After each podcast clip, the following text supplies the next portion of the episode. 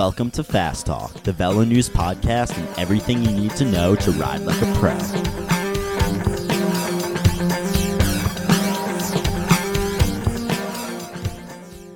Hello, and welcome to Fast Talk. I'm your host, Chris Case, managing editor of Velo News. A few weeks ago, on episode 56, my co-host, Coach Trevor Connor, and I talked with Colby Pierce about what it takes to make an attempt at the hour record. We recorded that episode a few months prior to releasing it, and we posted it just a few days after. Colby set the Masters 45 to 49 world record with a scorching 50.245 kilometers, 833 meters farther than the previous record. Trevor recently caught up with Colby to talk about his successful attempt for this special episode of Fast Talk.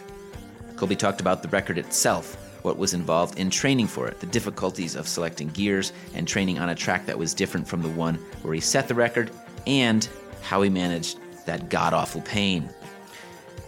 And Colby wasn't just there as an athlete. Several of the riders he coaches were there as well, and most of them set world or national records. We hope you enjoy this follow-up to our episode on the hour record. And if you take one thing away from it, we hope it's that Colby wasn't just talking a good game in the previous episode. He definitely put his money where his mouth is.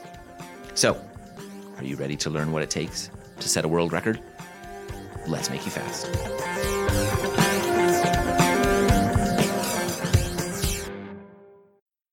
So let's start with my first question. You set the men's 40 to 45 or 45 to 49?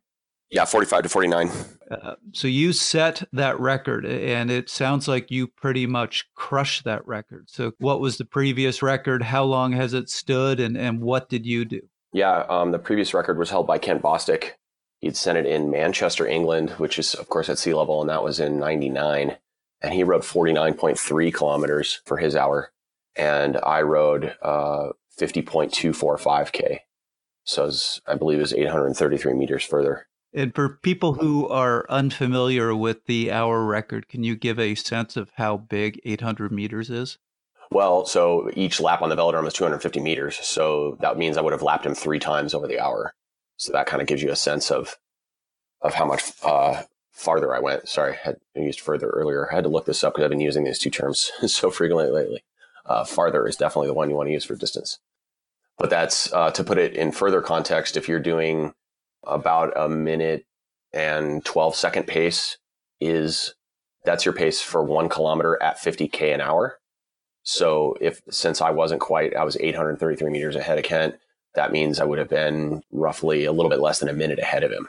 So if we had done an hour-long time trial, I would have been around about a minute ahead of him, which is a significant gap, but really isn't.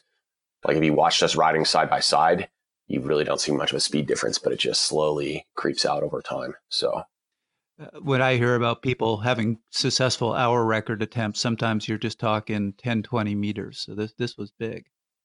Yeah. It can come down to a really close hour at the end.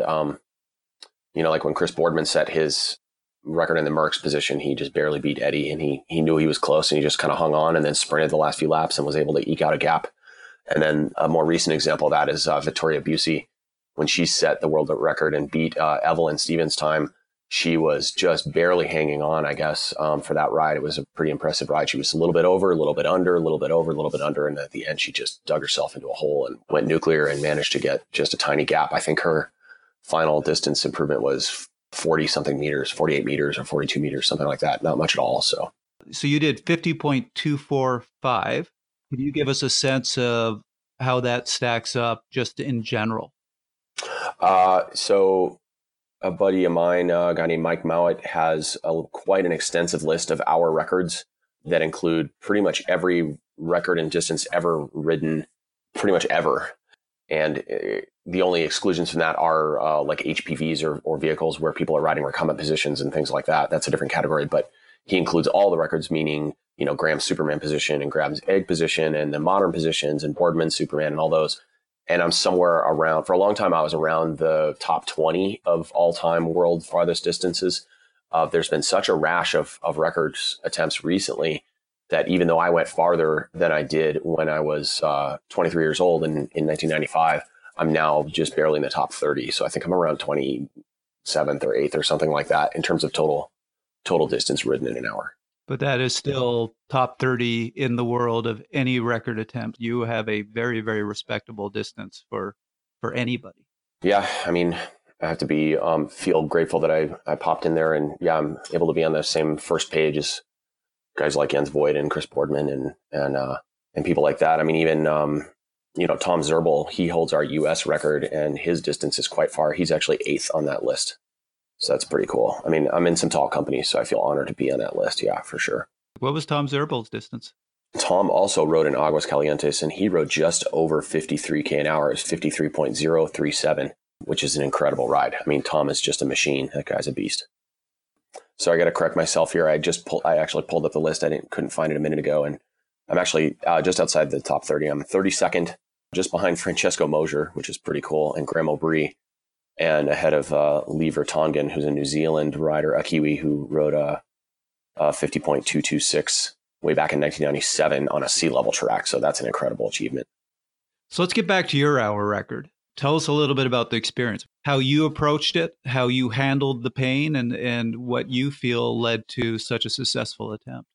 Well, I live in Boulder, and we've got the Boulder Valley Velodrome. It's about a 40-minute ride from my house. So I trained there as often as I could. I definitely did weekly sessions there and ended up doing quite a bit of 10K efforts. That kind of was my bread and butter. So I was doing 4x10K and 5x10K. If I'm doing 50K riding on that track, I figure that's going to be duplicating my workload. And I pretty much would try to do them at race pace.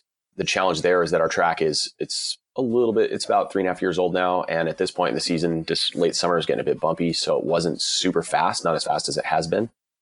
It's got some little bit of Colorado weather hitting it.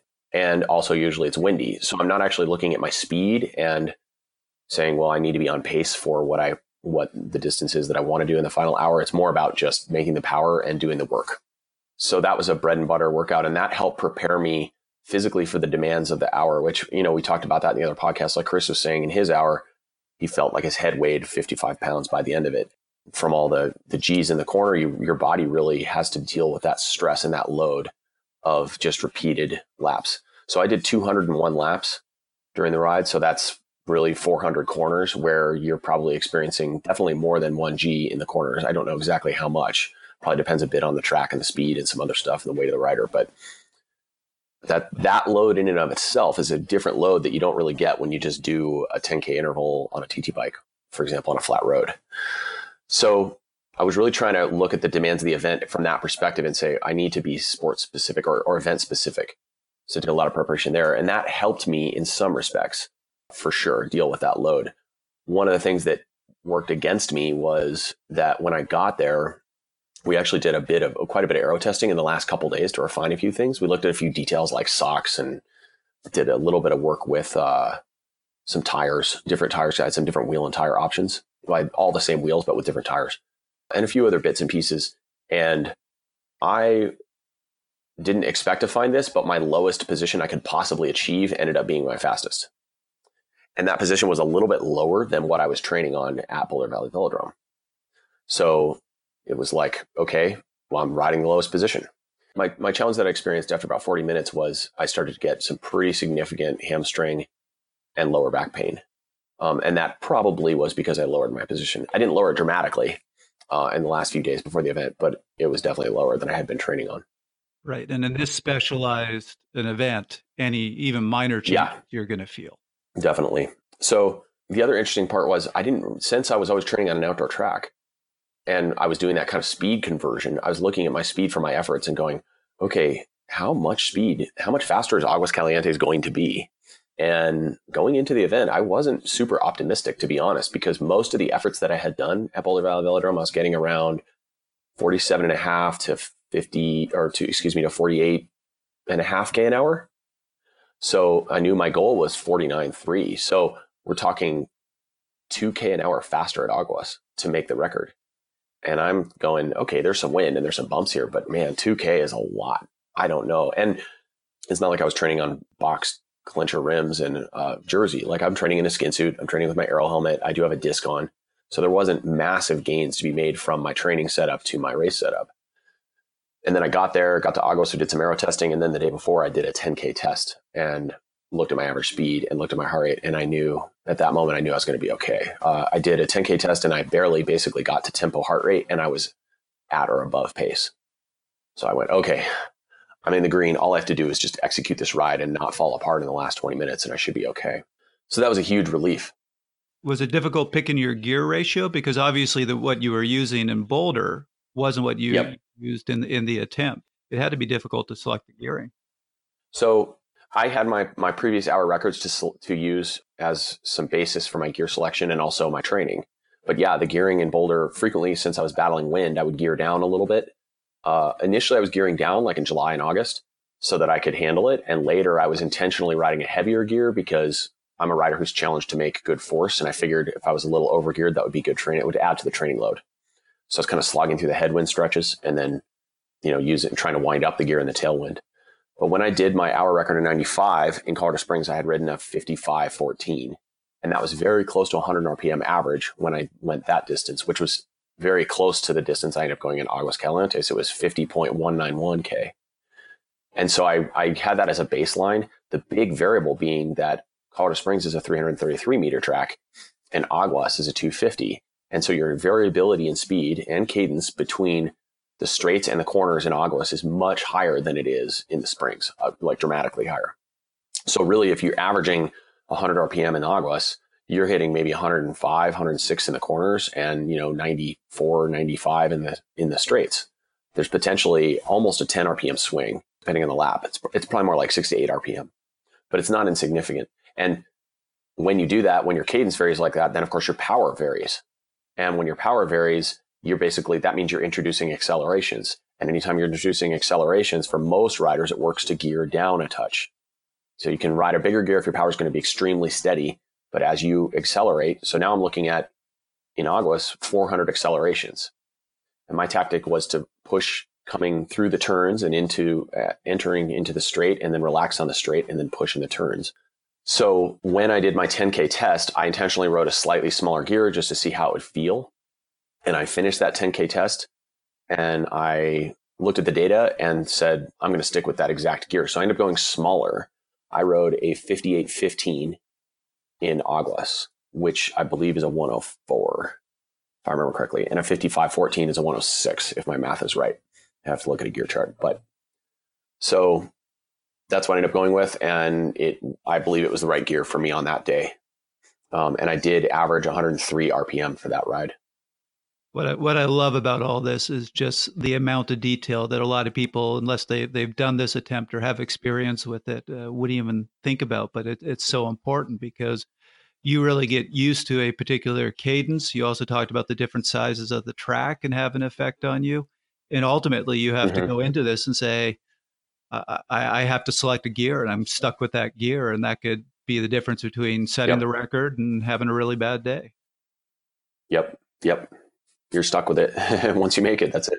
So moving on, when you were doing the actual attempt, we interviewed you before. You talked about in some of your past attempts, you've had really good attempts that you said you had a good music track playing in your head and it wasn't that painful an experience. You talked about some where you went to a pretty dark place. Was there dark moments in this one? Or since you said that you essentially lapped the previous record holder three times, you had to have been aware very early on that you were on pace for the record. Did that help? Yeah, that helps tremendously. I mean, and we did speak about this with Chris, and I pointed out to him that he set himself up for a hard ride because he really didn't have a bar that was close to his goal that he knew he had to kind of jump over. When you have a line in the sand that you know that there's going to be a big positive consequence if you cross that line, then it gives you that guiding light or that motivation to throttle yourself. And Chris didn't have that, so it was challenging for him. But I definitely had that. So, Rob Van Helling, who's the husband of a rider that I coach, Molly, they've been going to Mexico for a few years, and he's got this cool timing system. He's one of the people who organized this trip, and he's got a timing system with a timing tape and an iPad set up. And so I literally saw every single lap split for the entire hour to the 10th of a second. And I knew what my schedule had to be to beat Kent's record to the 10th of a second. And so I was getting constant feedback. Every 17 seconds, I knew whether I was up or down. And then additionally, the guys had a big whiteboard, and about every 10 minutes, they would write on the whiteboard what my cumulative average speed was to that point. So I knew exactly the distance that I was on target for. And I knew that I was ahead. And that is just, you can tolerate an insane amount of pain when you know you're already ahead of the record. And that's a good thing, because I will definitely say that I put up with a very, very intense level of discomfort during this record. About 40 minutes in, it got really dark for me. I was in a lot of pain. My hamstrings and back were pretty lit from the effort. And it got to the point where during the ride, I actually thought those were my rate limiting factor. I was like, man, I'm really in the hole here. This is not good. I could be going faster if my hamstrings weren't hurting so badly. After the ride, I realized that that's what was talking to me the most, but it really wasn't the case, because I went to walk down the stairs and both my quads were just annihilated. I was having a big trouble standing upright after the ride, but I also couldn't sit down afterwards because my glutes and hamstrings were so torched. So I did do doping control afterwards, and I didn't sit for 3 hours. I just paced. Wow. Because I just couldn't sit on my butt. My muscles were too smoked. So how did you get yourself through that pain? Well, I'll say that, having been in this sport for 30 years and done racing of all different varieties, you get a really good feel for what you're good at and what you're not. And the sport is just so incredibly humbling. I mean, I've gotten my ass kicked in so many different levels, so many different times. I know what I'm not good at quite clearly, but the hour record is probably the single tiniest sliver of what I'm naturally best at. For some reason, I'm really good at just setting the throttle at a certain level and just holding it there in spite of what's happening. And I don't know why I have that kind of capacity, but that's what I did. And for me, even though it was a tremendous amount of pain and discomfort, there's for some reason I can just hold the throttle there when I am determined to. And you just keep going. And for me, even though 20 minutes is excuse me, sorry, I'm getting over a cold. Sound like I got a frog in my throat. For me, even though 20 minutes is a long period of time, especially when you're in it, the clock can almost stop. It's really also only 20 minutes. And I know that when it was over, I would be a world record holder. All I had to do was hold that throttle open. So when you boil it down to that very simple binary choice, are you going to keep going at this speed, or are you going to let the gas off? It becomes very simple. And my choice was, I'm just going to keep going. It's only pain and discomfort. And I feel like after 30 years in this sport, I've developed a relatively high pain tolerance for when I decide to walk through the door and deal with the pain. That's how I handled it. That's one of kind of the underlying messages we've had with this. We've talked about all the details that go into the hour record, all the preparation that goes into it. But ultimately, anybody who's going to be successful at it, there is a point where the pain gets pretty unbearable. Mm-hmm. And it simply comes down to your ability to, when your body is screaming at you to stop, to say, no, I'm going to keep going. Yeah, it's just a choice you make. I mean, the pain's coming. It's just a choice. You just say, I'm going to ignore all these distractions from the one thing I have to do, which is just go as fast as possible. Yeah. And that effort requires a very deep emotional reserve of commitment to the event. And it's something that takes its toll on you. I think you can't always rely on that or do that. It has to be the right place in the right moment. And after months of training for the event and having it in the back of your head, you're prepared to make that step and walk through that door. It's not something I could do, at this point. Certainly tomorrow I couldn't go, ride up a local climb and reach that level of commitment to it because there wouldn't be as much on the line. So it's about the context of the relationship, what you have on the line, your relationship to the event, and what you've built up to it, to put into it. So that's a big part of it too. So it sounds like position was a big factor. Like that small change in your position really had an effect on your back, your hamstrings. Was there anything else about your position that affected you in the attempt? So one interesting thing that we've kind of been looking at a lot recently, and a challenge that I've had as a rider, is head position. Some athletes are really good at burying their head and others maybe not so much. I've been on the not so much category. I'm certainly not a head up kind of guy, but so having Rob's his timing system during the hour, it's accurate to the 10th of a second. So you see instant feedback on every lap. So if you make a little waver in your line, for example, you don't ride the black line in the corner, you'll see it immediately in the splits. And one thing I started playing with during the hour was my head position in the corners.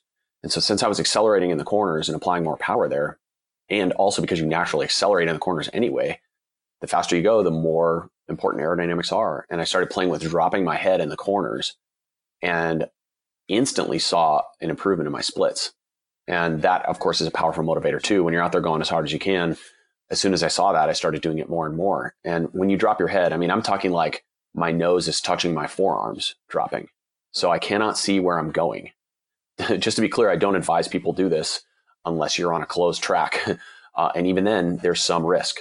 Because when you drop your head, of course, your vestibular system gets challenged. Your balance system gets challenged. You're already going through a corner at increased G's.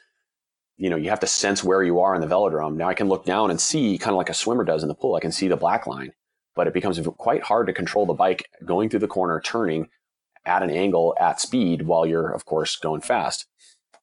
And so even though my line would sometimes be worse through the corners, if I kept my head dropped, my split would usually be faster. I could see a tenth or two tenths faster immediately. And so as soon as I saw that, I started doing it as many laps as I could, which requires an immense amount of concentration. I mean, you're already focused the whole time. It was really interesting to see that achievement, which goes back to, I think, one of the comments I made in our previous podcast, which is that being aero at speed on a bike is an act of contortion. It's right. You have to put yourself in an aero box and then go as hard as you can. Make no mistake about it. So. And we'll also say these sorts of tactics are for experienced track riders only. Agreed. 100%. Yeah. And, you know, it's even a challenge trying to train in that position, because if other people are on the track, you can't be riding a lap around with your head buried between your elbows. I mean, it's just way too dangerous. So, well, we've talked with Colby, the athlete and the world record holder. Now let's kind of finish up with 5 minutes talking to Colby, the coach, because you had several of your athletes there with you. And I'm looking at the whole list here, and you're not the only one on the list who actually set a world record. So why don't you talk a little bit about some of the athletes you had there and some of their accomplishments? Yeah, it's super cool to be there and experience it with athletes. I worked with a couple of people on the ground there that I just sort of helped on the day. But I had Molly Van Howling, who was there, and she had just aged up to the 45 to 49. So the previous record was, for her, pretty low-hanging fruit. I believe it was a 42. It was 41.239. Oh, wow. Yeah. Okay. So, yeah, she's ridden over 47 before, so we knew she was going to get that. But she also wanted to try. She actually did two attempts while we were there. She wanted to see if she could get close to Evelyn's record pace, which was almost 48K. And the first night she set out to do that, and she was on pace for that for about 20 minutes or so. And then she started to fall a bit behind. And then we saw a couple mushroom clouds, which were her right and left legs. And she kind of hit the wall. And so we pulled her off the track and agreed that she should not drill herself into oblivion with that. She kind of, sometimes you have to go to the edge of the cliff. And when you do that, sometimes you fall off, right? Yep. So she gave it a good crack. And then the next night she came back and wanted to just try to set a PR. And she was very close to doing that. She finished just a few meters behind her best ride. So it was a very, very high 46. And so that established the 45 record. That's the women's 45 to 49. Correct. Yeah. And Molly's just an amazing athlete. She's a mutant. One interesting thing about Molly that people might find to be a bit of a fascinating fact is that she uses preposterously big gears. She's averaging around the mid 70s for her cadence for hour records. And I've never seen an athlete like her. It seems we've done a lot of testing with her. Her husband, Rob, he does a lot of aero testing and he's got a lot of spreadsheets going on, and he's a really smart guy. And we've done a lot of work together looking at her times and her power and her cadence. And seemingly there's almost no bottom with her. We keep putting bigger gears on and she just goes faster. So there was a long time where the rate limiting factor was how big of a gear can we fit on her bike? Like literally, will the chainring fit on there without hitting a chainstay? So she did set that record. Unfortunately, she went so deep in her second attempt that night that after she crossed the line, she got a little cross-eyed and she ended up falling off her bike in turn one. I think it was the change of, you know, you do almost 200 laps in the pole at a certain rhythm, and then she swung up track as you usually do after you cross the line, and then the banking just, she got a little disoriented. She had gone so deep in the last 5 minutes of that record. She crashed. Fortunately, it wasn't too bad, but she bruised some ribs pretty heavily and banged her hip up pretty bad. So you know, an outstanding effort. It just shows how deep you can go in an effort like that. You just really go to the depths. And Molly's got a huge capacity to push herself. She's world champion in the Masters world champion in her age group in the time trial this year as well, which we're in Italy. So quite an accomplished rider. And then another rider that I work with, Alan Vugrinsic, who is out of the San Jose area, he set the kilo record for the men's 45 to 49, which was really cool to see him do that. I actually gave that record a crack myself last year and missed it by a few thousandths. And Alan went and got it by, I think he got it by 7 or 8 tenths, if I remember correctly. I'm not looking at the list right now, but. So I'm looking at it right now, and he was 106.262, and the old record was 106.96. Yep, around 7 tenths. So that was pretty cool. And Alan's just a mountain of a man. He's a giant, powerful rider, pretty much the direct opposite of me. So he worked for that all season, and that was really cool to be there with him and have him set that record. So it was pretty neat. And then I helped Lanita a bit with her, Lanita Anthony, with her 2K, and she bettered her own 2K mark from the previous year by a bit as well. So that was pretty neat to see. And then a few other riders that I worked with, you know, and gave some advice to and helped them out while we're there. It's a tight knit group. You know, everybody's there kind of as the Americans going to set their record. So we all work together a bit, helped Peter Magdal a bit with him. He did a few rides. This was really, he's quite new to the track. So he did his first 4K ever. He was working on establishing some para records that had not been established. And then he was also hoping just to see how he stacked up against the Masters records in his own age category. And that was he was on a big learning curve that weekend and experienced some difficulty during his first hour for sure, but hung tough and came back and improved his own distance the next night. And that is pretty remarkable to go back and do that. You know, for people who go down there, you know, we have the track rented for 4 or 5 days. So you can conceivably do records on attempts on multiple nights. And that's why sometimes people do an hour and they say, oh, I need to refine this or improve that. And they'll stop it. And then they'll come back the next night or maybe wait 24 hours and come back again. And I know that for me, I could barely pedal a bike the next day. I was absolutely throttled. So I couldn't imagine trying to do like a 3K attempt or something like that. There's just no way I would have been able to dig deep. That's just where I was at. So when other riders come and do multiple attempts on multiple days, I've got nothing but respect for them because you're going for a world record. You're going to dig yourself in a pretty deep hole. So it's pretty cool to see. Yeah. And he went 800 meters further on the second night. So obviously he's not gaining fitness in 24 hours. That was him just figuring out how to pace himself a little better, probably figuring out how to ride the lines a little better in the corners, you know, maybe refining some things like head position. So that's pretty cool. Being a special episode, we're going to keep this one a little bit shorter, but we always like to finish with some take-homes for our listeners. So having gone through this experience, working with all these athletes and seeing their success, if there's one bit of advice, suggestion, or take-home you can give our listeners, what would it be? I would say you're tougher than you think you are, meaning, you know, people, it's easy for people to perhaps listen to a podcast like this and say, wow, you know, think about their own goals and think about how they might want to go to Aguascalientes someday and try it and go to a super fast track and see what they can do. Or maybe it's simpler than that. Maybe it's that they want to set their own, you know, a best time in a local 10 mile time trial or up a local hill climb or something like that. And, you know, it's kind of the same principle as people who are learning how to sprint. You go to a criterium and if you're not a sprinter, what happens? You mix it up in the final 5 minutes of the race, and as soon as someone bumps an elbow with you, you tap out. You say, "Oh, I can't do that. The sprint was too crazy. People were doing nutty things. They were diving into holes and flying into corners, and I just can't take that kind of risk. You know, I don't." And then they walk away from the race, sometimes feeling bad about themselves, going, "Well, you know, I just don't have what it takes to be a sprinter. I don't have the balls or the ovaries, however you want to phrase it. I don't have the guts to put myself on the line. You know, I'm too worried about crashing." Well, you have to understand there's a relationship between the reward that you perceive you can win and your own ability to put yourself out there to throw down. And that the throwdown can come in the form of diving into a corner at a speed that you think is unsafe, or also digging that much deeper to get that last 0.5% or 1% or whatever it is. It's really the same thing for the purposes of how you're going to put yourself out there.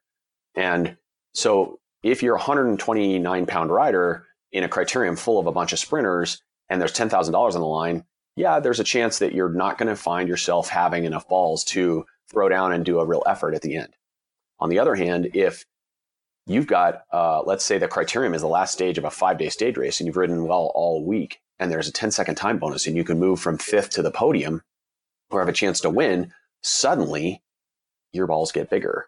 Sorry to use an analogy, but all of a sudden, if you believe that you think you can do it and there's a lot on the line and you're riding really well, you're sprinting better than you ever have in your life, then all of a sudden you've got this ability to dig deep and fly through the corner and also throw down and sprint against someone who you would never consider sprinting against in a different paradigm. It's the same thing when you put yourself down on a record. If you train all year and decide, I'm going to really throw down for this hill climb, and you invest your emotional energy, you invest your time, you really visualize that happening every time you do your interval workouts. Your interval workouts are specifically designed for that task. Your endurance rides, you're thinking about it every day. It gets you out of bed. On race day, you're going to have that ability to dig deeper than you ever have before. So it's about emotional investment. It's about forward intent. It's about positive thought. So that's something I would say might be a good takeaway for people who are sort of wondering how I or any of these riders can dig this deep during this event. It's about your total emotional and physical investment in that moment. Even if you don't necessarily succeed, you walk away from it saying, I went to the end. I went to the bottom or the top, I guess I would say. It's great advice. And I think if you could summarize that down to one sentence, it's find a motivator, find a powerful motivator, because it's amazing what you can do when you have that high level of motivation. All right. Well, Colby, thank you. Really appreciate the interview. And we'll hopefully we will get you back on the show again soon. Our listeners have absolutely loved you. That was another episode of Fast Talk. As always, we love your feedback. Email us at fasttalk@velonews.com. Subscribe to Fast Talk on iTunes, Stitcher, SoundCloud, and Google Play. Be sure to leave us a rating and a comment. Become a fan of Fast Talk on Facebook at facebook.com/velonews and on Twitter at twitter.com/velonews. Fast Talk is a joint production between Velo News and Connor Coaching. The thoughts and opinions expressed on Fast Talk are those of the individual. For Trevor Connor, Colby Pierce, I'm Chris Case. Thanks for listening.